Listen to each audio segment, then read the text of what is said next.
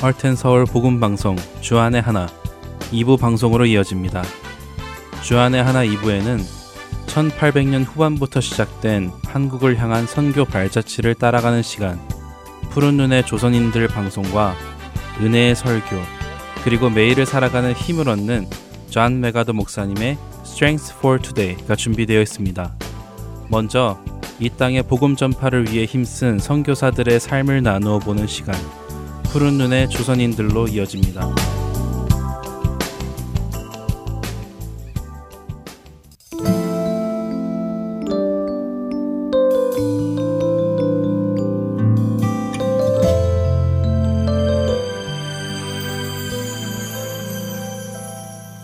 애청자 여러분 안녕하세요. 푸른 눈의 조선인들 진행의 이세진입니다. 아무랬고 척박했던 조선에 하나님께서는 푸른 눈의 선교사들을 보내셔서 생명의 복음을 전하셨습니다. 이렇게 해외에서 온 선교사들을 통하여 조선에는 예수 그리스도의 제자들이 생겨났고 내국인 선교사들이 탐나국 곧 제주도에까지 들어가 복음을 전하기 시작했죠. 조선 온 나라에 복음이 전해진 것입니다. 이 즈음 고립되어 있던 조선에도 새로운 바람이 붑니다. 조선인들이 해외에 이민을 가기 시작한 것이죠. 미국의 하와이에는 농사를 지을 사람들이 필요했습니다. 이를 위해 아시아에서 많은 사람들이 농업 이민을 가기 시작했죠. 중국과 일본인들이 돈을 벌기 위해 하와이로 이민을 가기 시작했습니다. 1903년 조선 역시 하와이로 농업 이민을 떠나는 사람이 생겨납니다. 노동력 부족으로 시달리고 있던 하와이의 사탕수수 농장주들은 조선에까지 연락하여 조선인 노동자를 구하기 시작합니다. 하지만 조선 정부는 조선인이 해외로 나가서 사는 것을 허락하지 않았죠. 이때 미국 북장로교 선교사였다가 외교관이 된 알렌 선교사가 고종을 만나 이민의 유익함을 설득합니다. 해외에서 살며 해외의 문명을 배운 자들이 조선에 도움이 될 수 있다는 것이었죠. 알렌 선교사의 말을 들은 고종은 어떤 유익이 있을 거라 판단되어 하와이 이주를 허락해 줍니다. 하지만 이번에는 조선인들이 이민을 망설였죠. 미국에 대한 정보도 거의 없던 시절. 다른 나라에 가서 산다는 것이 선뜻 내키는 일은 아니었던 것입니다. 그러자 존스 선교사와 감리 교인이었던 통역사들이 함께 예배드리는 성도들을 설득하여 이민의 유익함을 설명했습니다. 이들의 설명에 약 20여 명의 성도들이 이민을 결심하죠. 이후로 조선의 교회와 선교사들이 하와이 이민을 장려하고 주선하면서 1903년부터 약 2년간인 1905년까지 하와이와 캘리포니아에 도착한 이민자들은 총 7,400명에 다다랐습니다. 그리고 이렇게 이민을 간 사람의 대부분이 기독교인이었고, 특별히 감리교인들이었죠. 당시 하와이에는 30여 나라에서 온 농업 이민자들이 있었습니다. 이 중에도 조선에서 온 이민자들은 다른 민족들과 달리 믿음을 중심으로 신앙생활을 가장 활발하게 하는 민족이었습니다. 예전에 미국에 그런 말이 있었습니다. 중국 사람 세 사람이 모이면 식당을 짓고 한국 사람 세 사람이 모이면 교회를 짓는다라고요. 그 정도로 한국인들은 신앙이 좋았습니다. 실제로 하와이 사탕수수 농장에 이민 간 이민자들은 그곳에 정착함과 동시에 같이 모여 예배를 드리기 시작했는데요. 오아우 섬에서 가장 큰 도시인 호놀룰루에 조선인들의 예배 모임이 생겨났고 한인 전도회를 설립했죠. 그리고 1905년에 그 모임은 정식 교회로 변화합니다.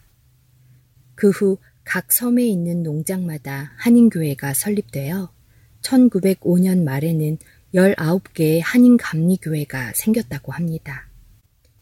당시 하와이에 있던 약 5,500명의 한국인 가운데 10% 이상이 매주 감리교회에 출석했는데 한국 교인은 하와이 전체 감리교인 가운데 64%를 차지하고 있었다고 할 정도였다고 합니다. 하지만 하와이 사탕수수 농장의 열악한 환경은 이민자들로 하여금 점차 다른 일거리를 찾게 합니다. 어떤 이들은 다시 조선으로 귀국하기도 했고, 어떤 이들은 캘리포니아와 같은 미국 본토로 떠나기도 했죠. 이런 이유로 하와이의 교회와 교인 수는 점차 줄어들게 되는데요. 반면 많은 조선 이민자들이 캘리포니아로 들어가면서 미국의 교단들은 조선인들을 미국 내 선교지로 생각하며 그들에게 관심을 가지게 됩니다. 미국 본토에서 조선인들을 대상으로 한 성교회까지 만들게 되죠. 이 성교회를 처음 만든 사람은 바로 셔먼 선교사의 아내로 남편과 함께 조선에서 잠시 감리교 선교사로 일했던 사람이었습니다. 그녀는 남감리교단의 도움을 받아 1904년 3월 로스앤젤레스에 한인 선교회를 조직하고 그 지역의 한인들을 대상으로 일하기 시작합니다. 셔먼은 한국인들을 위해 매주 한국인 예배를 드리며 주일학교와 성경 공부반을 운영하기 시작했고 한인들의 믿음 성장을 위해 많은 도움을 주었죠. 또한 셔먼 선교사는 조선에서 인연을 맺었던 신흥우를 초청하여 한인 선교회의 담임 목사로 세웁니다.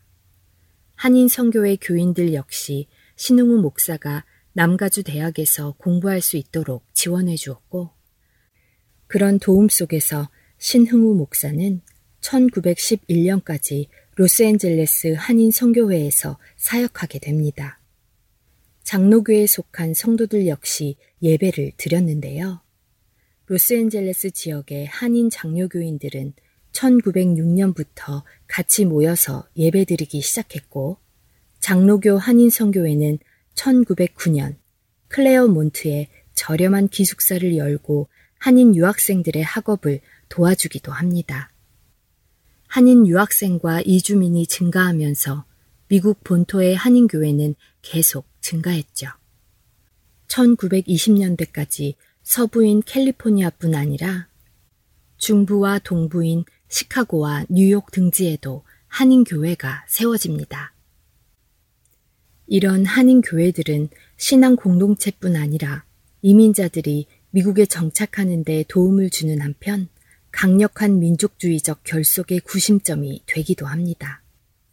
이 시기에 조선은 여전히 일제 강점기에 놓여 있었는데요.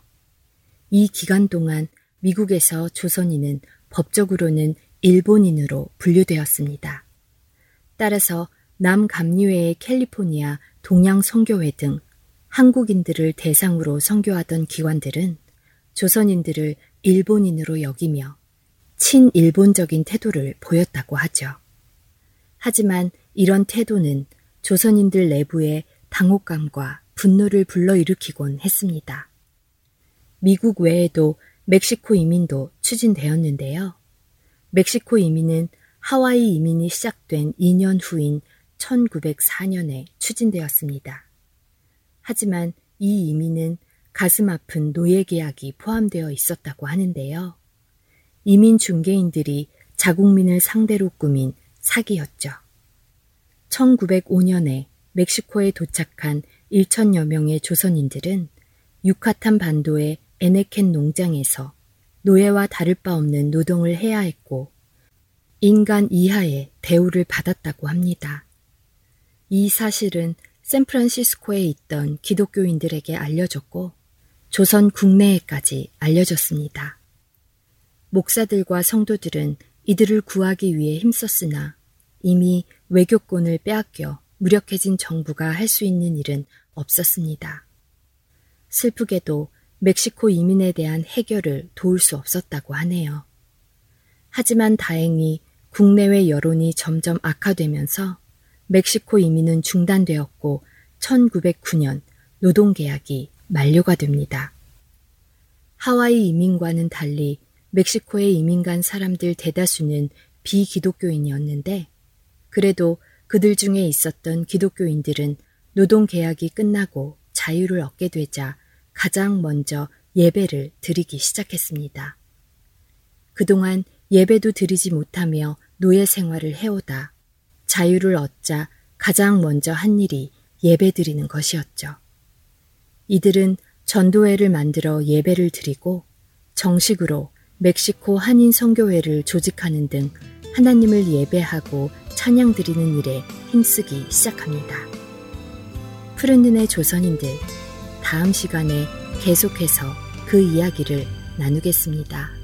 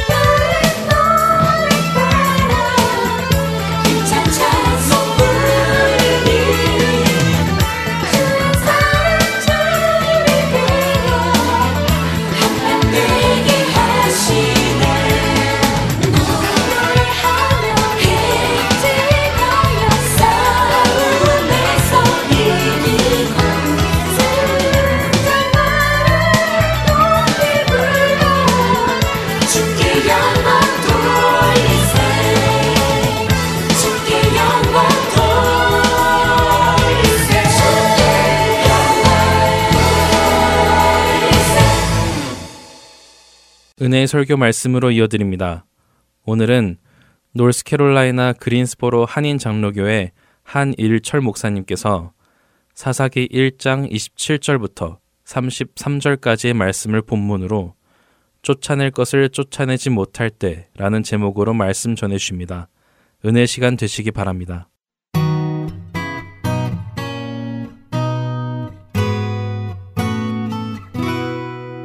구약성경 사사기 1장 27절에서 33절 되겠습니다.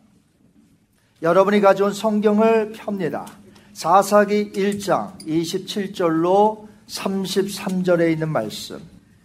문하세가 베스안과 그에 딸린 마을들의 주민과 다낙과 그에 딸린 마을들의 주민과 돌과 그에 딸린 마을들의 주민과 이블라임과 그에 딸린 마을들의 주민과 무기또와 그에 딸린 마을들의 주민들을 쫓아내지 못함에 가나안 족속이 결심하고 그 땅에 거주하였더니 이스라엘이 강성한 후에야 가나안 족속에게 노역을 시켰고 다 쫓아내지 아니하였더라. 에브라임이 게셀에 거주하는 가나안 족속을 쫓아내지 못하매 가나안 족속이 게셀에서 그들 중에 거주하였더라. 스불론은 기드론 주민과 나할롤 주민을 쫓아내지 못하였으므로 가나안 족속이 그들 중에 거주하면서 노역을 하였더라. 아셀이 악고 주민과 시돈 주민과 알랍과 악십과 헬바와 아빅과 르홉 주민을 쫓아내지 못하고 아셀 족속이 그 땅의 주민 가나안 족속 가운데 거주하였으니 이는 그들을 쫓아내지 못함이었더라. 납달리는 베세메스 주민과 벳아낫 주민들을 쫓아내지 못하고 그 땅의 주민 가나안 족속 가운데 거주하였으나 베세메스와 벳아낫 주민들이 그들에게 노역을 하였더라. 아멘. 살아계신 하나님의 말씀입니다. 신앙생활을 한번 정의해 본다면 치열한 영적 전쟁터, 그러니까 배틀그라운드, 영적 전쟁터에서 싸워 이기느냐, 아니면 지느냐, 이것이 신앙생활인 것이죠. 계시록에 보면 오직 예수님을 믿음으로 이기는 자들만이 천국에 들어갈 수 있다. 이렇게 말하고 있습니다. 그래서 신앙생활이란 영적 전쟁터에서 치열하게 싸워 승리하는 것이라 우리가 볼 수 있습니다. 그래서 구약 성경에 나타난 수많은 전쟁들이 있는데 오늘날 어떻게 신앙생활을 해야 하는지 잘 보여주는 영적 전쟁 교과서다. 이렇게 말할 수가 있겠습니다. 바울도 하나님의 은혜를 입은 우리 크리스천들에게 말하기를 하나님의 전신갑주를 입고 악한 세력과 싸워 승리하면 그런 영적 전쟁을 강조했습니다. 그렇다면 저와 여러분이 영적 전쟁을 치르고 있는데 우리는 이기고 있나요? 아니면 지고 있나요? 이것은 그냥 보통 문제가 아닙니다. 아주 중요한 시리얼스한 문제가 된다는 것이죠. 우리가 예수 그리스도의 군사로 부름을 받았다면 싸워야 할 분명한 목적과 이유가 있는 줄 믿습니다. 교회를 오랫동안 다녔는데도 불구하고 이 영적 전쟁에서 싸워야 하는 그 목적을 모른다면 내가 지금 왜 싸워야 되는지 모른다면 어떻게 싸울 수가 있겠습니까?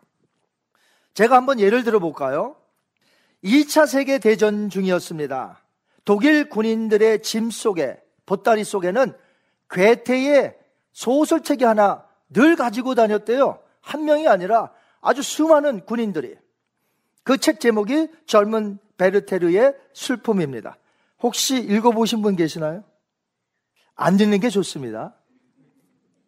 그 내용은 이렇습니다. 주인공 베르테르가 무도회에 갔다가 한눈에 보고 반한 여인이 있었습니다. 이름이 로테라는 여인이었는데 불행하게도 이 로테에게는 약혼자가 있어요. 이 로테 여인도 이 베르테르에게 호감을 가져요. 아, 말이 통하고 왠지 끌리고 근데 현실적으로 그러면 안 되잖아요. 약혼자가 있으니까. 그래서 이 베르테르는 현실적으로 맺어질 수가 없어서 이 로테의 곁을 떠나게 됩니다.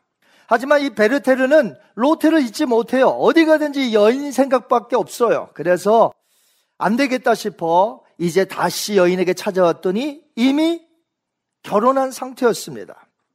이 알베르트라는 사람하고 결혼한 상태였어요. 와서도 계속해서 치근덕거리고 계속해서 요청하고 만나자고 하는데 이 여인도 마음에는 있지만 결혼한 상태잖아요. 그래서 계속해서 거절합니다. 그러자 이 베르테르는 알베르트에게 빌린 권총으로 자신의 머리를 갖다 대고 쏘아서 자살로 생애를 마친다는 내용이에요. 이 괴테의 소설이. 그 당시 많은 독일인들이 베르테르를 모방하여 자살한 사건들이 많이 있었다고 합니다. 그래서 제가 그 책 볼 필요 없어요. 오늘 또 듣고서 한번 무슨 책인가 찾아볼 필요 없어요.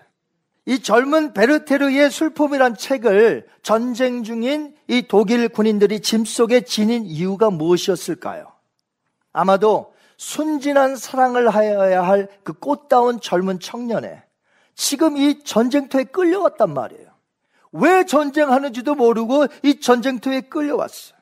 그러니까 언제 죽을지 몰라. 그래서 이 군인들의 체념된 마음 속에 그 책을 한번 읽고 또 읽지 않았는가 생각해 봅니다. 독일의 젊은 군인들에게 그러한 마음이 있었기 때문에 전쟁은 실패로 돌아갈 수밖에 없죠. 왜? 전쟁의 목적을 모르니까. 물론 2차 세계 대전을 일으킨 히틀러와 그 독일이 패망한 것은 참으로 다행스러운 일이었으나 히틀러의 야욕을 가진 사람에 의해서 전쟁터로 끌려간 이 수많은 꽃다운 군인들은 왜 전쟁에 임하는지, 왜 자기가 죽어가야 하는지도 모른 채 그 책을 지니고 다녔다는 것이죠. 그러나 여호수아스를 보고 사사기 처음 부분을 보더라도 이스라엘은 하나님의 명령을 따라 전쟁을 치러야 되는데 이 전쟁을 왜 치러야 하는지 분명히 알았다는 것이죠. 하나님께서 이미 오래전에 이 가나안 땅을 그들에게 약속해 주셨습니다. 그리고 가나안에 왜 두셨는지 알아요? 그 지역이 아프리카에서 올라가는 길, 저쪽 중동에서 아프리카로 내려가는 길, 요충지에 이 이스라엘이 있기 때문에 하나님께서는 이스라엘로 하여금 제사장 나라가 되어 열방 가운데 살아계신 여호와 하나님을 알게 하라고 그 땅에 두시려는 목적이 있었기 때문에 지금 이 가나안 전쟁에 하라는 것이죠. 이제 그 때가 되었습니다. 가나안 땅에 이제 들어가는 거예요. 그런데 그 땅은 비어 있는 땅이 아니었습니다. 그 땅에는 누가 살고 있었느냐? 수많은 일곱 족속들이 강한 일곱 족속들이 살고 있었는데 많은 우상을 섬기고 탐욕과 욕심이 가득하여 온갖 우상을 섬기고 가증한 것들이 그저 일삼는 그런 땅이었다는 것입니다. 물론 하나님은 가나안 땅의 일곱 족속에게도 기회를 주셨어요. 오랜 기간 동안에 회개하고 살아계신 하나님께 돌아올 수 있는 회개의 그 찬스, 기간들을 많이 주셨다는 거죠. 하지만 끝까지 회개하지 않자 하나님은 이스라엘로 하여금 그들을 심판하시는 전쟁을 하여 그 땅을 취하게 만드셨다는 것입니다. 신명기 4장 1절과 2절 우리 한번 같이 읽겠습니다. 여호와께서 너에게 주시는 땅에 들어가서 그것을 얻게 되리라. 내가 너에게 명령하는 말을 너희는 가감하지 말고 내가 너에게 내리는 너희의 하나님 여호와의 명령을 지키라. 아멘. 무슨 명령이셨습니까? 전쟁할 때에 하나님의 명령에 순종하여 끝까지 싸우라는 것이 끝까지. 신명기 4장 38절 보겠습니다. 이때 그 가나안 사람들이 얼마나 강대한 사람인지 한번 볼까요? 시작. 너보다 강대한 여러 민족을 너의 앞에서 쫓아내고 너를 그들의 땅으로 인도하여 들여서 아멘. 원래 가나안 족속들은 이스라엘 족속보다 훨씬 더 강한 자들이었습니다. 여러분 이스라엘은 굉장히 작은 민족이요 힘이 없었어요. 그러나 여호와 하나님이 함께 하시니 가는 전쟁마다 이길 수 있었던 것이죠. 하나님이 이 전쟁에서도 내가 앞장설 테니 너희는 나를 따라오거라. 그래서 그 땅을 차지하라 말씀하신 것이에요. 여호수아가 이끄는 가나안 정복 전쟁은 7년 동안 되어졌습니다. 승리하였습니다. 그래서 가나안 땅을 지파별로 제비 뽑아 분배받게 됩니다. 그러나 아직 전투가 끝나지 않았다는 것이에요. 7년 동안 전쟁은 큰 전쟁은 끝났지만 이제 작은 전투들이 남아 있다는 것이죠. 여호수아가 죽은 후에 곳곳에 남아 있는 가나안 사람들을 전부 내쫓아야 하는 싸움이 남아 있다는 것입니다. 그런데 여기서 문제가 생겼다는 것이에요. 그것은 지파들이 이제 땅을 분배받아 살았을 때에 거기에서 남아 있는 가나안 족속들을 내쫓아야 되는데 내쫓지 못했다는 것이에요. 사사기 1장 19절 한번 볼까요? 유다 지파 이야기입니다. 시작. 유다가 골짜기의 주민들은 철병거가 있으므로 그들을 쫓아내지 못하였으며 신식무기인 철병거를 가진 주민들을 유다 지파가 내쫓지 못했다는 것이에요. 그렇다면 베냐민 지파는 어땠을까요? 한번 사사기 1장 21절 읽겠습니다. 시작. 베냐민 자손은 예루살렘에 거주하는 여부스 족속을 쫓아내지 못하였으므로 여부스 족속이 베냐민 자손과 함께 오늘까지 예루살렘에 거주하니라. 베냐민 지파도 쫓아내지 못했어요. 심지어는 이스라엘이 매우 강성해졌어요. 더 힘을 얻게 됐는데도 쫓아내지 않습니다. 가나안 족속들에게 힘든 일을 시켜 종처럼 부리려고 일부러 쫓아내지 아니하였다는 거죠. 사사기 1장 28절 볼까요? 시작. 이스라엘이 강성한 후에야 가나안 족속에게 노역을 시켰고 다 쫓아내지 아니하였더라. 그러니까 맨 처음에는 힘이 없어서 좀 부딪혀서 못 쫓아냈었는데 이제는 힘을 얻게 됐는데도 내쫓지 않았다는 것이에요. 왜요? 힘든 일을 그들에게 시키고 자기들은 안 하려고. 마땅히 쫓아내야 할 것들을 쫓아내지 못했을 때 어떤 일이 벌어졌을까요? 여러분 궁금하지 않으세요? 어떤 일이 벌어졌을까요? 에이, 살다 보면 뭐 못 쫓아낼 수도 있지. 간단한 문제가 아니라는 것입니다. 아주 심각해졌어요, 이스라엘 백성들이. 이스라엘은 가나안의 악하고 가증한 세속적인 풍습을 쫓아 살았습니다. 하나님의 말씀을 무시하고 그들에게 힘든 종살이를 시킨 채 자신들은 편안한 생활을 했다는 것입니다. 가나안 사람들의 아들 딸들과 자기의 아들 딸들을 결혼시켜서 이방 풍습을 쫓는 이교도들과 한 가족이 되었다는 것입니다. 가나안 땅에서 낳은 이세들에게 하나님의 말씀을 가르치지 않자 하나님을 모르는 자들이 됐다는 것이에요. 여러분, 우리 자녀들에게 가르쳐야 될 줄 믿습니다. 우리 자녀들에게 가르치지 않으면 큰일 납니다. 가령 예를 들어서 유아 세례 때 그 유아에게 우리가 질문하지 않아요. 아무것도 몰라서. 누구에게 지금 그 신앙을 체크합니까? 부모에게. 이 자녀 제대로 키울 것이냐 묻는 거예요. 그렇게 하겠다는 부모에게 아기에게 세례를 베푸는 거예요. 만약에 부모가 어우 저는 바빠서 못할 것 같아요. 안 줘요 유아 세례. 그 쉬운 게 아닙니다. 아유, 목사님, 그냥 우리 애기 낳았으니까 그냥 못 줘요, 아기에게. 요아세례. 왜요? 부모에게 신앙을 점검했는데, 아유, 전 바빠서 못할 것 같아요. 아이가 뭐 알아서 스스로 커야죠. 절대 안 줍니다. 그러니까 요아세례 받는다는 건 그 부모가 서약을 했다는 것이죠? 아멘? 그런데 요아세례 줬어요. 그 뒤로 여호와 하나님, 성령님, 예수 그리스도 복음 한 마디도 안 하면 이 아이가 어떻게 될까요? 집안에서 한 마디도 안 해. 교회도 안 데려와. 어떻게 될까요? 그러므로 여러분, 자녀들에게 머리가 큰 자녀라도 상관없어요. 전화하면. 예수 믿지 않는 사람 하는 말하고 똑같아. 몇 가지밖에 안 해. 얘기. 밥 먹었니? 뭐 먹었니? 잘 잤니? Thank you. 공부해야지. 좋은 대학 가야지. 예수님 예자도 얘기를 안 해요. 너 오늘 교회 갔냐? 오늘 무슨 말씀 들었냐? 하나님에 대한 이야기를 해야 되는데 세상 사람들 얘기만 한단 말이에요. 그러니까 그 아이들이 어떻게 예수님을 알겠어? 어떻게 예수님을 믿어? 부모가 아무 말도 안 하는데. 여러분, 예수님 옛자 하세요? 이 세들에게 하나님의 말씀을 안 가르치면 이 아이들이 어떻게 되냐 한번 보겠습니다. 사사기 2장 10절 말씀. 시작. 그 후에 일어난 다른 세대는 여호와를 알지 못하며 그 부모가 안 가르쳤다는 소리예요. 밥 먹었냐? 잘 잤냐? 공부해야지. 좋은 대학 가야지.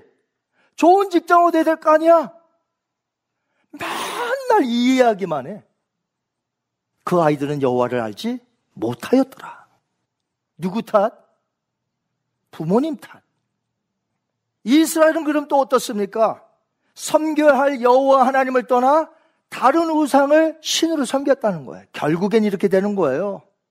쫓아내야 될 것들을 쫓아내지 못했을 때 이렇게 되는 거예요. 이게 수순이에요. 가는 수순. 사사기서 2장 13절 보겠습니다. 시작. 곧 그들이 여호와를 버리고 바알과 아스다롯을 섬겼으므로 결국 쫓아내야 할 것들을 쫓아내지 못하게 되자 그것이 화근이 되어 그들에게 이것이 가시가 되었다 이거죠. 찌르는 가시. 말씀대로 살지 못하자 전쟁에서 실패한 것입니다. 이 정도면 괜찮겠지. 라고 생각했던 것이 그들로 하여금 패배한 사람이 되어 아주 비참한 삶을 살게 했다는 것이죠. 우리는 현재 영적 전쟁을 치르고 있다고 제가 말씀을 드렸습니다. 신앙생활이란 세상에 안주하여 세상과 짝하여 살면 안 된다 이거예요. 안 된다. 우리가 예수님을 섬긴다면 하나님의 전신갑주를 입고 내가 입으려는 게 아니라 예수님을 믿으면 그걸 입혀주세요, 아예. 딱! 악한 풍습과 악한 자와 싸워 이겨야 한다는 것이죠. 만약 우리 마음 속에 마땅히 쫓아내야 할 것들을 쫓아내지 못한다면 우리 또한 이스라엘 백성과 조금도 다를 바 없이 하나님을 떠나게 살게 된다는 것이에요, 궁극적으로. 교회를 멀리 하게 되고요. 말씀을 멀리 하게 되고요. 그렇다면 쫓아낼 것이 무엇일까요? 오늘날 우리가 쫓아내야 될 것이 무엇일까요? 궁금하지 않으세요? 오늘 본문의 말씀에 다 들어있어요. 우리가 쫓아내야 할 것들을. 자, 우리 마음에서 한번 따라 하십니다. 내 마음에서 편안함을 누리고자 하는 마음들을 쫓아버리자. 자, 우리의 마음에서 무엇을 쫓아버려요? 편안하게 살려는 아니란 마음을 쫓아내버려야 돼. 이거 쫓아내지 않으면 희생과 헌신을 못한다는 것이에요. 여러분, 편안함과 희생과 헌신은 같이 있을 수 없는 단어예요. 내가 편안함을 자꾸 추구하고자 하는데 어떻게 주를 위하여 희생과 헌신을 하겠습니까, 여러분? 이스라엘 백성들이 어떻게 했나요? 자기들 편안하고자? 그 사람들 왜 못 쫓아냈어요? 안 쫓아냈어요? 왜? 그 힘든 거 우리가 하면 안 되잖아. 저 사람들 시켜야지. 하나님은 쫓아내렸는데, 에이, 하나님 웬만큼 다 나갔는데, 요 정도는 좀 봐주셔야 되는 거 아닙니까? 너무 힘든데, 내가. 내가 할 일 이 사람들 좀 시킬게요. 포스트 코로나 이후에 교회 안에서 뭐 좀 하자고 그러면요. 달라졌어요, 성도들이. 그거 하지 말자고 그래. 예전에 너무 힘들어갖고 그거 하지 말자고 그래. 달라졌어요. 편안함을 누리고 싶은 마음이 3년 동안 너무 익숙해져서 아이 목사님 이제 그거 안 해도 우리 신앙생활하는데 별 지장 없는데 뭐 이제는 주를 위하여 희생과 헌신하자고 하는 말이 힘들어졌어요. 여러분 솔직히 한번 말씀해 보세요. 내가 주를 위하여 코로나 이전에 주를 섬겼던 마음, 그 마음이 지금도 있는지 없는지 예수님은 죄인들을 위하여 채찍질을 당하시고 십자가에서 못 박히시어 희생과 죽음을 당하셨건만 그를 따르는 자들은 아니란 마음에서 희생과 헌신 없이 그저 편안하게 신앙생활 하려고 한다는 것이에요. 어느새 편안해지려는 마음이 강하게 우리의 삶을 자리 잡고 있습니다. 편안함이란 카테고리는 상당히 넓어요. 그냥 편히 쉬는 것만이 아니에요. 더 있어요. 게으름을 피우는 것도 편안함에 속해요. 왜 게으름을 피웁니까? 편안하려고. 그럼 사람들이 왜 로또를 구합니까? 왜 구입하죠? 한 방만 맞아봐라. 내가 30대에 은퇴하리라. 아유, 그 지긋지긋한 직장 생활. 가면 그 상사 꼴도 배기 싫고. 아유, 그 소자본으로 지금 비즈니스 한데 그, 아유, 일꾼들 다 다루기도 힘들고. 한 방만 맞아봐라. 내가 50대 일찍 그냥 은퇴해서 편안한 삶을 추구하리라. 그거 아니에요? 로또에서 건축원금 드리고 세계 선교에서 다 바치려고 하는 분이 있어요? 여기? 우리는 주를 위해 희생과 헌신 없이 오직 나를 위해 편안한 삶을 살려고 지금 이 영적 전투가 안 되는 거예요. 다 패배하고 있다는 거예요. 또한 사람들은 우리의 마음 속에 두려움을 쫓아내지 못하고 살아가고 있습니다. 여러분, 이스라엘의 유다 지파 특별히 어떤 족속들을 내쫓지 못했습니까? 무엇을 가진 족속들? 철병고의 무기를 가진 어이구 두려워. 아예 싸움도 하지 말아야 되겠다. 두려움 가운데 그들을 쫓아내지 못하게 되었습니다. 이처럼 우리가 조금만 두려우면 신앙의 전투를 포기해버리는 크리스찬들이 얼마나 많은지 몰라요. 요즘은 왜 그렇게 크리스찬조차도 극도의 불안장애, 트라우마, 우울증, 조울증, 기피증, 분노 조절 장애, 정실 분열 등등 다양한 질병으로 인하여 마음속에 있는 이 큰 두려움을 쫓아내지 못하고 그것을 부둥켜 안고 있단 말이에요. 오늘날. 여러분 이 두려움을 모두 내쫓아 버리시기 바랍니다. 주의 능력의 이름으로 다 내어 쫓으세요. 우리 하나님이 뭐라고 하셨습니까? 한번 따라 하십니다. 두려워 말거라. 놀라지 말거라. 이 말씀이 구약에 얼마나 많이 기록이 되어 있는지. 우리가 오늘도 두려울 수 있고 내일도 두려울 수 있는 존재이기 때문에 그래요. 그러나 그때그때마다 하나님의 말씀을 의지하여 오늘도 내어 쫓아버리고 내일도 내어 쫓아버리고 나와의 싸움이요. 내 안에 두려움, 내 안에 공포심. 주여, 내 쫓아 주시옵소서. 두려워하지 말라 하셨으니, 놀라지 말라 하셨으니, 그 전능하신 하나님을 신뢰하여 우리의 마음 속에서 그 두려움을 쫓아내는 여러분이 되시기를 주님의 이름으로 축원합니다. 영적 전투를 하면서 우리의 마음에서 쫓아내야 할 것은 또 있어요. 우리 안에 탐욕을 쫓아내지 않으면 우리는 영적 전투에서 실패하여 하나님을 떠날 수밖에 없습니다. 우리 안에 있는 이 세속적 야망, 그리고 이 세속적인 욕심, 이것이 항상 문제인 것이에요. 성경은 우리에게 욕심을 버리라고 가르치고 있습니다. 그리스도를 위하여 살라고 말씀하고 있습니다. 여러분, 우리는 그리스도를 위하여 살아야 될 줄 믿습니다. 우리의 영적 전쟁에서 가장 중요한 것이 뭐냐? 하나님의 말씀인 성경이 우리의 기초가 되고 표준이 되어야 된다는 것이죠. 여러분 얼마나 이 성경 하나님의 말씀대로 오늘 따라 살고 있습니까? 세계적으로 유명한 식물학자 있죠. 농학자였던 미국의 윌리엄 클라크 박사 말했던 것 여러분 유명해서 다 알고 계시죠? 뭐라고 했습니까? Boys be ambitious. 젊은이들이요 뭐라고 그래요? 야망을 가져라. 그런데 이 말은 그를 초청한 일본 사람들 중에 일부러 아주 중요한 단어를 하나 빼뜨렸고요. 한국말로도 이 번역이 잘못됐어요. 한국말로 뭐라고요? 뭐라고 그랬습니까? 젊은이들이요? 야망을 가져라. 이게 잘못된 번역이에요. 원래 클라크 박사는 이렇게 말했습니다. Boys, be ambitious for Christ. 젊은이들이요, 그리스도를 위하여 대망을 가져라. 이렇게 돼야 돼요. 야망을 가져라가 아니라 뭘로 번역해야 된다고요? 대망을 가져라. 젊은이들이요, 그리스도를 위하여 대망을 가져라. 달라지죠, 의미가. 그는 성경의 가르침을 분명히 알았던 것이에요.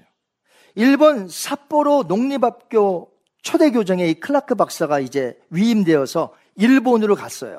그때 일인데 큰 짐 보따리를 이제 가지고 오니까 공항에서 이제 그 일본의 그 장학관이 보고 아, 무슨 짐인데 이렇게 큽니까? 이렇게 물어봤어요. 그랬더니 성경들이 들어 있습니다. 이렇게 말한 거예요. 그러니까 아이들에게 가르치려고 성경들을 많이 가져간 겁니다. 성경 못 가르치는데요. 정색을 하면서 그렇게 말하니까 그렇다면 저는 돌아가겠습니다. 하면서 짐 보따리 끌고 다시 가려고 하는 거예요. 말립니다. 알았습니다. 알았습니다.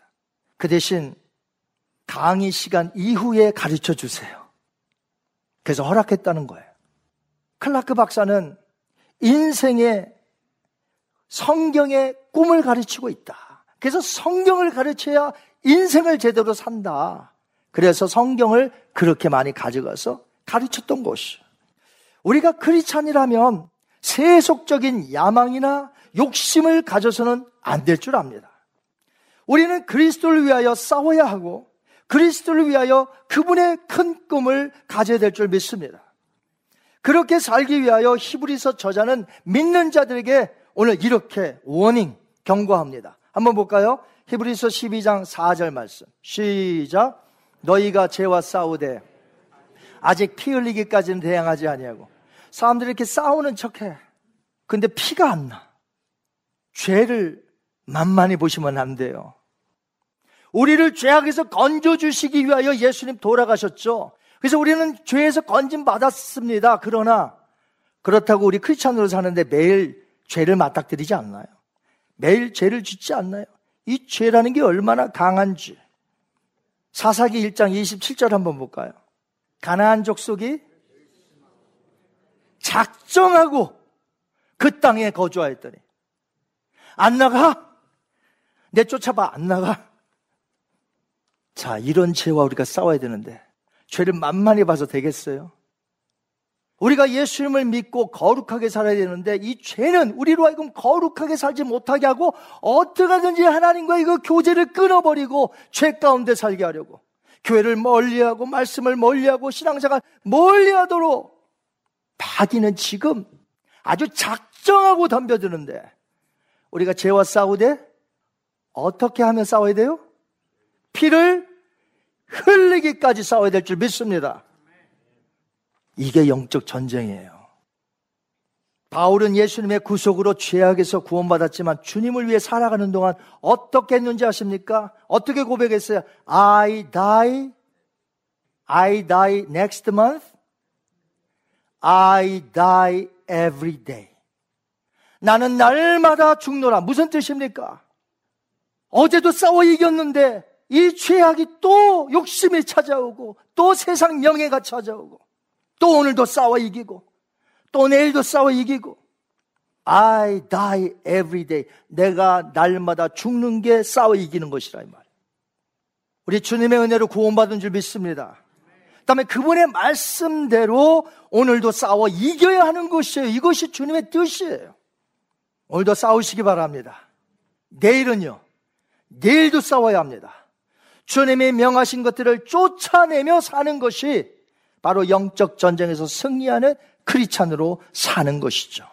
우리는 부족합니다. 날마다 넘어질 수 있습니다. 하지만 예수님이 이미 부활하셨으니 승리하셨으니 그분의 약속인 성경을 붙들고 오늘도 이 마이너 배틀그라운드 전투를 우리가 싸우고 승리해야 될 줄 믿습니다. 영적 전투 승리하시고 지금 지고 있는 것 같이 보이는 성도가 있다면 함께 돌보며 함께 기도로 이겨낼 수 있도록 여러분께서 힘을 북돋아 주시고 함께 손잡고 승리하며 나가는 우리 공동체, 여러분의 자녀, 우리 가정들이 되시기를 주님의 이름으로 축원합니다.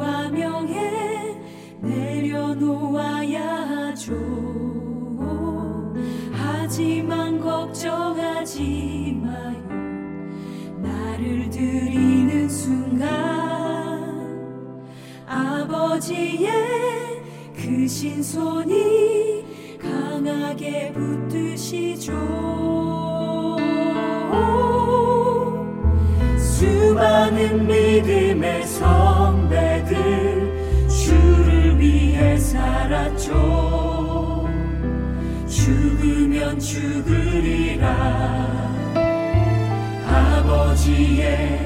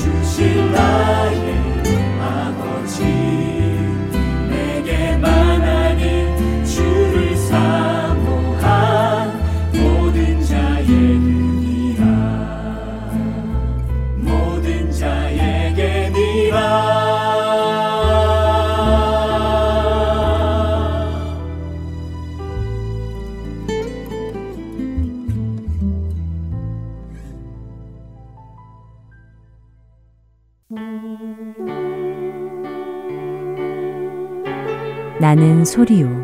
빈들에서 외치는 소리요. 주의 길을 곧게 하라고 광야에서 외치는 자의 소리.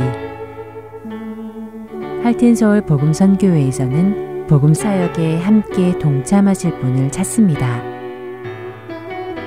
봉사로, 기도로, 후원으로 예수님을 전하고 생명을 구하는 일에 동참하실 분들은 전화번호 602-866 8999로 연락 주시기 바랍니다.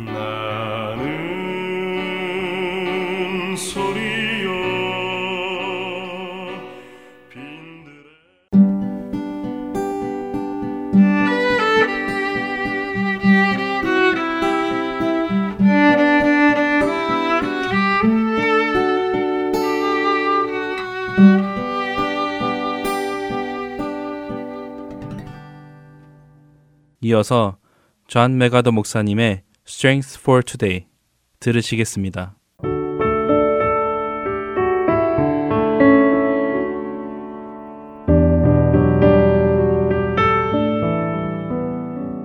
애청자 여러분 안녕하세요. 존 맥아더 목사님의 Strength for Today 진행의 유사랑입니다. 여러분들은 하나님의 능력을 믿고 의지하십니까? 하나님의 능력에 대한 믿는 자들의 반응은 어떠해야 할까요? 오늘 Strength for Today의 제목은 하나님의 능력에 의지하기입니다. 오직 여호와를 악망하는 자는 새 힘을 얻으리니 독수리가 날개 치며 올라감 같을 것이요 다른 박질하여도 곤비하지 아니하겠고 걸어가도 피곤하지 아니하리로다. 이사야 40장 31절 말씀입니다. 하나님의 능력을 의지하는 것은 우리가 크리스천으로 살아갈 때 우리로 확신과 신뢰를 가지도록 돕습니다. 그렇다면 하나님의 능력을 의지한다는 것은 무엇일까요? 하나님의 능력에 어떤 반응이 일어날 때 우리는 하나님의 능력을 의지하는 것일까요? 먼저 우리는 하나님을 예배해야 합니다. 열왕기 하 17장 36절 말씀입니다.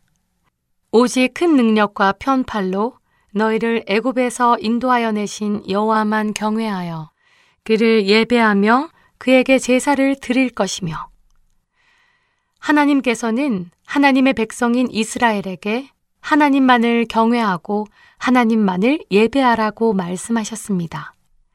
그것은 크리스천인 우리에게도 동일하게 요구되는 말씀입니다. 우리 역시 이 말씀대로 하나님을 예배해야 하는 것이죠. 또한 하나님의 능력을 이해하는 것은 우리에게 신뢰와 확신을 줍니다. 빌립보서 4장 13절에서 바울은 내게 능력 주시는 자 안에서 내가 모든 것을 할 수 있느니라 라고 고백하지요. 또한 에베소서 3장 20절에서는 하나님이 우리 가운데 역사하시는 능력대로 우리가 구하거나 생각하는 모든 것에 더 넘치도록 능히 하실 분이시라고 말씀하십니다. 하나님의 능력 때문에 우리는 날마다 확신을 가지고 우리에게 주어진 크리스탄의 삶을 살아갈 수 있다는 말씀입니다. 뿐만 아니라 우리의 영원한 소망도 하나님의 능력에 달려 있습니다. 하나님의 능력이 우리를 구원하였고 마지막 날에 다시 살리실 것이기 때문이죠. 그날은 모든 믿는 자들에게 가장 큰 소망의 날이 될 것입니다. 이 땅에서 어떤 슬픔과 괴로움이 있을지라도 천국에 대한 하나님의 약속은 안전하기 때문이죠. 우리가 무언가에 대해 염려하게 될 때 우리가 가진 문제보다 하나님의 능력이 더 크다는 사실을 기억하고 신뢰한다면 우리는 염려하지 않고 평안을 누리게 될 것입니다. 시편 기자는 시편 121편 1절과 2절에서 이렇게 말씀하십니다. 내가 산을 향하여 눈을 들리라. 나의 도움이 어디서 올까? 나의 도움은 천지를 지으신 여호와에게서로다. 모든 것을 지으신 능력의 하나님께서 우리의 문제도 도우신다는 것입니다. 하나님의 능력은 우리에게 영적 승리를 줍니다. 그렇기에 에베소서에서 바울은 우리에게 주 안에서와 그 힘의 능력으로 강건하여지라고 축복합니다. 타수크는 적군이 몰려올 때 자신이 그들과 싸우지 않습니다. 먼저 장군에게 가서 적군이 몰려오는 것을 알리지요. 그러면 장군이 그 싸움을 이끕니다.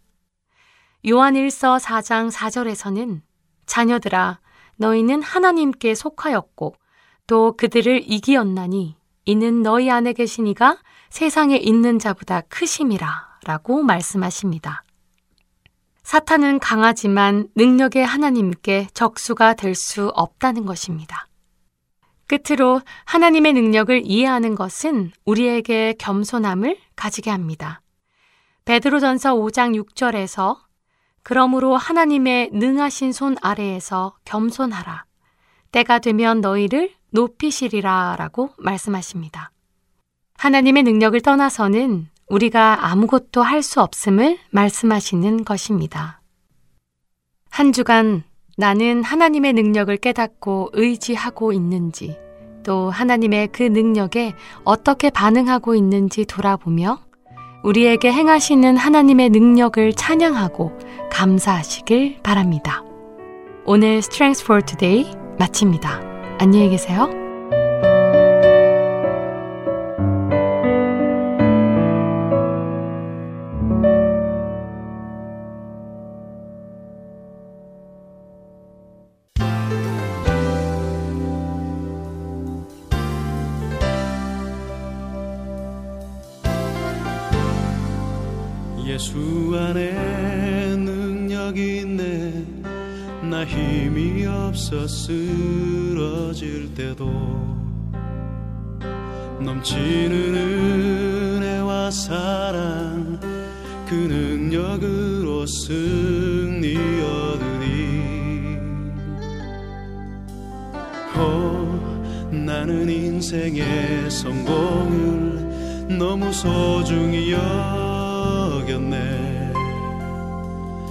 세상 영광보다 귀한 주님의 그네 오직 예수 나의 믿음. 십자가 능력 속에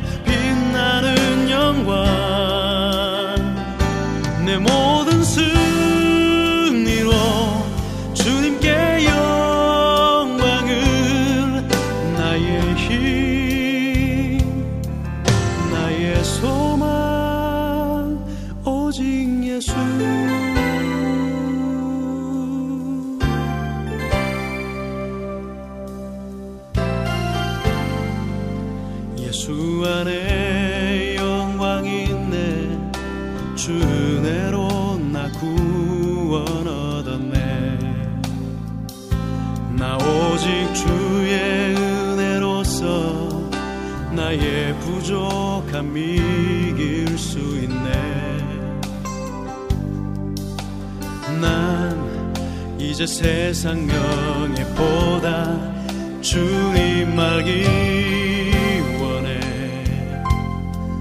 주의 축복 감사하며 주의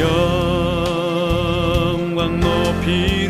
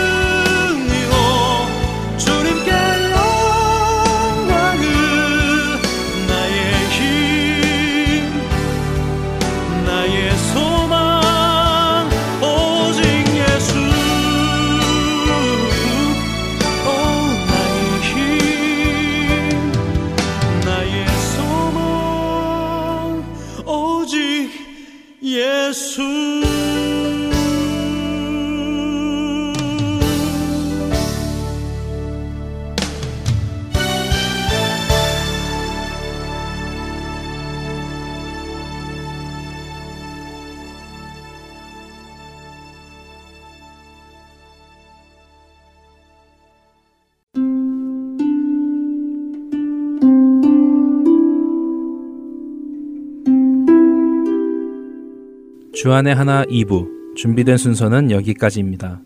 계속해서 주안의 하나 3부로 이어집니다. 주님의 말씀을 더 알아가는 시간 되시길 소망합니다. 안녕히 계세요.